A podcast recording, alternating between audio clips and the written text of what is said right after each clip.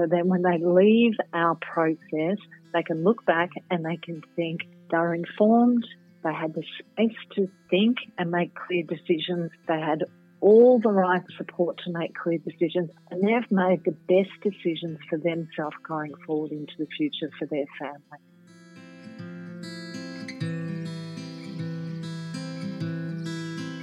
I'm Wallace Long. Welcome to Collaborative Conversations, a podcast that looks into the interdisciplinary collaborative practice approach for separating couples. The collaborative team consists of each party's lawyer, along with others who are independent and represent the interests of both parties. These are professional neutrals. In this episode, I speak with two professional neutrals, psychologist Danielle Lundberg and financial advisor Julie Gray. You'll hear about their roles as part of the collaborative team, as well as examples of the tailored outcomes they've been able to achieve through the ICP process. Interdisciplinary collaborative practice is a process where, in conjunction with each party's lawyer, couples work alongside professionals who bring the skills required to resolve each family's unique situation in an efficient, respectful, and dignified way. The Collaborative Conversations podcast is brought to you by the Australian Association of Collaborative Professionals. Julie and Danielle, welcome. Thank you. Thank you, Wallace. I'm looking forward to speaking with you both today. Danielle, can I start with you? When couples are separating, what is first and foremost in their minds? I think sometimes couples are just surviving when they first separate. It's a huge decision. It's emotional. For some people, it's a decision that they might not have made or been part of making. So for them, it can be a little or very overwhelming. For other people who are perhaps prepared, or for some couples who have got to that same point at the same time, then they're thinking about the future and they're thinking about what their future looks like. Um, if they've got children, they're thinking about how the children are going to spend time with both of them. They're probably thinking about how they're going to parent on their own. They may not have thought about how they're going to co parent. So there's a lot that goes through people's mind at that point of separation, and it can be incredibly overwhelming. Julie, what are the financial considerations at this point? I find their concerns are very much focused towards their finances going forward. They're worrying about their immediate financial survival and the reality of how their future may look for them. So the worry is where are they going to be from the immediate separation and what they're going how they're going to afford to move forward and what their life is going to look like. As couples navigate through separation, what are the various approaches available to them? By their very, the very nature, separation and the divorce are often accompanied by disappointment, hostility, and resentment. And often this puts everyone involved under a great deal of stress. But the process of ending a relationship doesn't have to be as destructive as it often is in the regular court system. So going to court to resolve disputes is very expensive, as we know, time consuming, and also rather stressful. Plus, the results may not be what anyone may have wanted or expected. We know that the Australian government are encouraging separating couples to choose alternate ways of reaching decisions regarding children and finances rather than going through the court. These can be formal or informal. And the various pathways other than court for separating couples can take depend on the needs and personal situations. And these can be collaboration, mediation, family dispute resolution, roundtable discussions, or even trying to work it out themselves, which is often referred to as kitchen table discussions. The decisions being made during the separation process will impact the individual's life and the lives of their children for years and years to come. So the best way to make these decisions is with the right type of professional support which is focused towards solutions and outcomes rather than blame. You both work as professional neutrals within the interdisciplinary collaborative practice approach. Can you explain what a professional neutral is and the benefits you bring to separating couples? Professional neutrals are independent, and so if you put a professional uh, such as myself and Danielle, we can bring to the table the independence that's required to uh, provide the support plus the drilling down to the factual information and allow each of the individual couple to actually explore and understand where their finances are situated. So in this situation, they're taking, they're assuming control and they're able to make some valued decisions as they go forward. The term neutral too um, is what it is. We're not on one side or the other. We're there for both clients. We're not like the lawyers who are there representing or advocating for their clients. So we're there to support both people. In my role as a neutral, being a psychologist, I have two functions broadly. One is in the meeting, so when we all come together with lawyers and financial persons such as Julie, I chair the meeting. So, and by doing that, I'm looking at communication between the lawyers and the clients or between the team to make sure we're clear, to make sure the couples have respectful conversations, to make sure they're getting the information that they need, to make sure that emotionally they're in a space where they can make clear, informed decisions, and equally where they feel like they're in control and they can ask questions as well. So that's my role, or the neutral person in um, the mediation or the roundtable discussion or the collaboration, as it's called. The other role that I have as a neutral is I work with both parents to formulate what's called a parenting plan. And that can encompass everything from talking to parents about how do you explain to your children that you're separating? And how do you explain it in a way that sets them up well for the future that they still feel and know that their family structure hasn't broken down. So while mum and dad might not be living in the same house, their family's the same and mum and dad still love them and they can still love mum and dad. Then we talk about how the children will spend time with both parents. And, you know, this is a really challenging time because people are used to having access to their children all the time. So I talk to them about what their children need developmentally, how it works with their jobs, how it works with where they're going to live, how can they stay at the same school if it's possible. And we look at the children's lives going forward into household and we document that. So people come away from the process knowing what's going to happen at Christmas time. And we've had a really thoughtful discussion about what are the traditions that you want to continue, what's important for the children. So, as a neutral, I'm there for both people, both in the meetings and outside of the meetings too.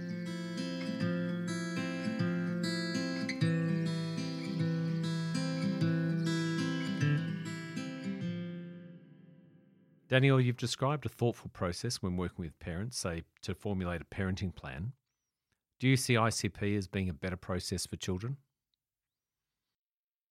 Absolutely, without a doubt. And I think you know, we can start the process, and children's needs um, might be very different in the initial stages of separation to what they are later on in when couples are separated, for even maybe six months. So I can meet with parents and we can put in interim parenting arrangements where we're just helping the children and supporting them to adjust to new arrangements. And then they can come back and see me and we can talk about what's been working and what hasn't been working and how we can tweak it. So very much I will sit down with parents and I was working with a couple yesterday. They have four children that were very different from 11 right down to three. And we were talking about personality, temperament, special needs, educational ability. So I was really trying to get an understanding of what those children needed. Now, if you were to go through the court system, one, usually you come out with something that is set. Uh, sometimes it's incremental, but there's no review process. Two, often developmental needs are considered, but sometimes there's not enough time to consider personality, or you might actually have a report writer who they do a fantastic job, but they're seeing the children once. The other thing that we can do in this process is I can call in a what's called a child specialist to talk to the children and find out how their what their experience is, what they're worried about. If parents have been separated for a little while, what's working well, what's not working well. We're never asking children to choose parents remain parents and they make decisions for their children. But this is very much about the parents are the experts in their children, and I bring the research and the ideas and the information for us to craft a parenting plan that's going to be robust and individualised. Julie, do you have a short and long term approach to the finances? And specifically, what do you consider when working with couples? Absolutely.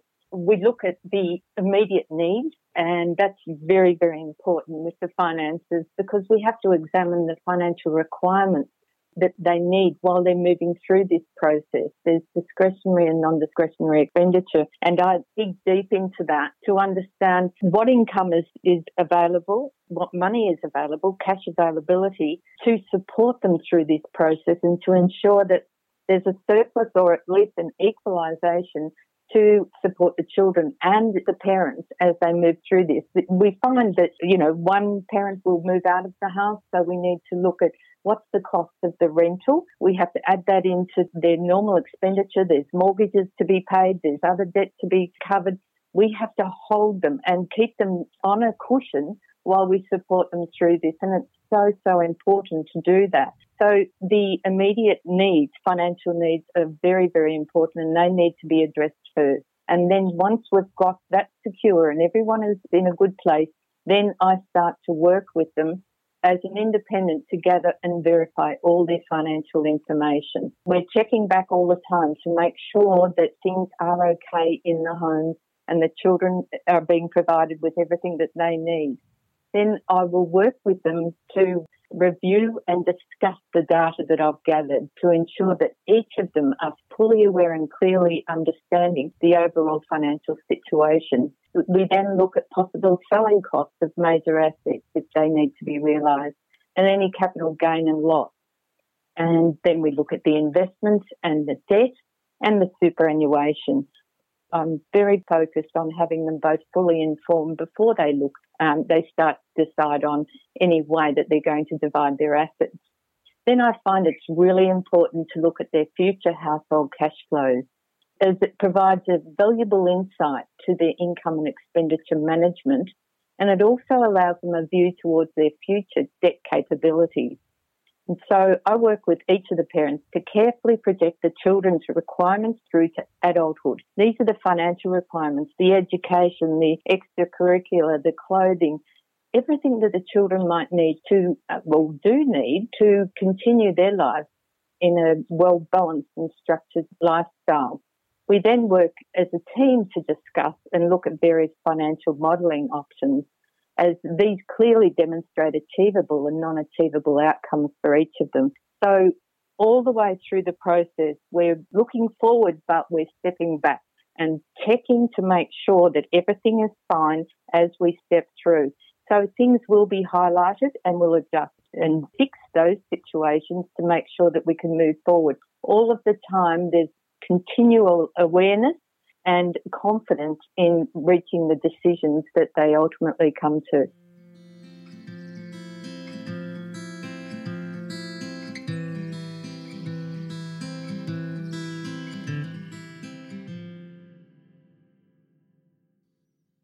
Julie, can you explain in more detail interdisciplinary collaborative practice and what separating couples can expect when they select the ICP process? Collaboration is a method which provides focused professional support and guidance.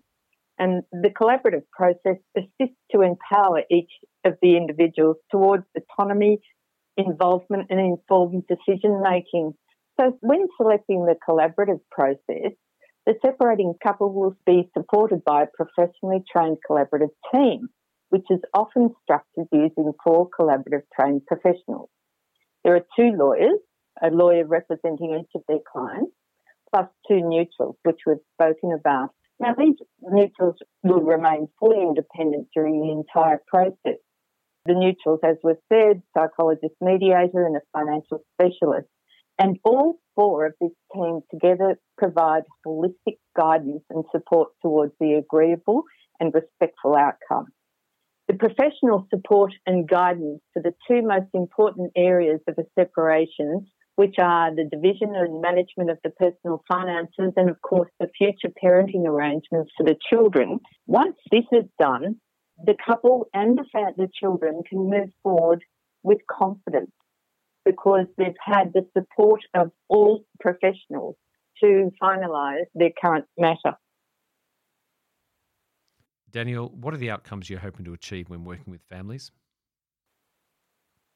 Oh, we're hoping for a lot. We immediately we want to reassure a couple that they're in good hands, that they're getting support, that we're there to help. We want to support them emotionally. We want to instill a respectful relationship between them help them make those immediate decisions that almost destabilizes them and hopefully start, if there has been some conflict, hopefully start developing some goodwill. But long term, what we want to do is we want to work through a broad range of options with people, both with children, both financially, so they feel empowered to make decisions. So then when they leave our process, they can look back and they can think they're informed, they had the space to think and make clear decisions. They had all the right support to make clear decisions, and they've made the best decisions for themselves going forward into the future for their family.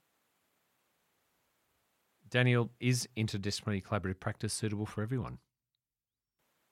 you know, I actually think that it is. And I think, you know, there might be some people that would argue against that. But where else do you have a process where you can call on, I've worked with other psychologists, so if somebody has some presenting mental health issues, I can work closely with their psychologist. I work with child specialists, so we can include children in the picture. So I actually think that it is a thoughtful approach that actually, from my point of view, is appropriate to anybody. And because it is also flexible. So we're looking at individual needs and then we are crafting the process around that. So it's not a cookie cutter, it's not a manualized process. It is about us understanding what each person's needs are and then crafting the process around that. I'm hearing from both of you that the ICP process creates a tailored solution for separating families. Do you have examples of outcomes that you see as being unique to the ICP approach? So I worked with some very skilled collaborative lawyers this week who approached me and said, Would you be involved with this couple who were separating? They did have grown up children. It was a financial matter, but what it was was their major asset was actually was the title of a house and it was in somebody else's name. So really it might not have been seen as being involved in the asset pool had it have gone through the adversarial process. However, this was a long relationship and there needed to be some sort of financial settlement or both parties felt that there did need to be some sort of financial settlement. So we worked hard and the lawyers worked efficiently and they ended up crafting a very individualised financial agreement coupled with some ongoing support because there was some breakdown in some family relationships, that there, was, would be no way that that would happen in a court process. And it happened very quickly. So that way, that couple were incredibly grateful, relieved, felt like they had been fair, and left the process with a whole lot of integrity, which was very rewarding for us as professionals. I had a recent one also. It involved a couple who actually separated over eight years ago. And at that time, they had two young children. Mum remained in the family home with the children, and Mum continued to work, and her income covered day to day expenses for herself and the kids, while Dad covered the mortgage repayments, house maintenance, plus educational costs and child support for the children.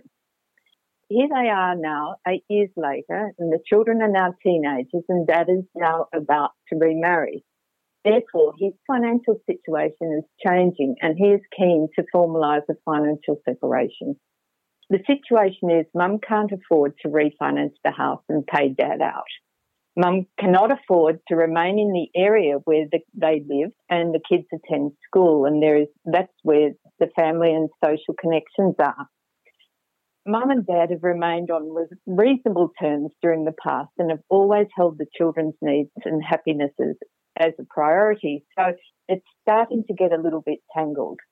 So they had quite a dilemma on their hands they knew that if they sold the house, mum would be stuck. But dad needed to relieve himself of the financial commitment and he made, needed to move on with his life. Now, we worked through many and various options, some which were dismissed immediately and others took a little more time. And finally, we ended up with two workable outcomes. Then we worked hard at those two outcomes and tested them very rigidly. And finally, the couple arrived at the solution. The solution was that the house would remain in both names for a further four years. Now, this was chosen because this is when the last child would have completed secondary education. In the meantime, mum would pay her share of the mortgage and a subsidised rent to dad. The agreed monthly mortgage and rent commitment was less than the equivalent of a rental in the area, so mum was able to afford that. In turn, dad would continue to pay the children's education costs plus child support. Within four years, the house would be sold. Meanwhile, this provides mum with an opportunity to remain in the house and commit to a good budget, allowing her to save for four years, plus at the same time retain her interest in the property market. Dad has reduced his current financial commitments and will receive the agreed share from the ultimate sale of the property in four years. The best thing was that the children were able to continue their current lives without the emotional disruption of moving house and possibly the school. Mum and Dad were very, very pleased with this and they continued on as a happy, separated family. So it was a great outcome. If there was one message, Danielle, that you have for couples who are separating, what would it be? You don't have to go to court. It doesn't have to be a fight. And there are skilled, empathetic professionals to help you build a new future. Julie, where can we get further information on ICP and um, how can people contact yourself and Danielle? We're both members of the Australian Association of Collaborative Professionals and we're both registered there. Also, we have our own website, it's lundbergandgray.com, and we've got quite a lot of information about our process and the way that we manage our particular discipline uh, to assist separating couples. Julie and Danielle, thank you for your time.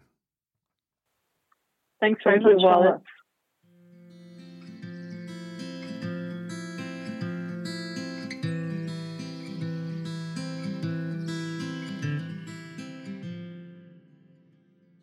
Trust you found this episode of the Collaborative Conversations podcast helpful. You can find further information on interdisciplinary collaborative practice and our guest contact details on the Australian Association of Collaborative Professionals website collaborativeaustralia.com.au. You can hear more ICP professionals by subscribing to this podcast. Subscribe where you find your podcasts. The Collaborative Conversations podcast is brought to you by the Australian Association of Collaborative Professionals. I'm Wallace Long. Thanks for listening.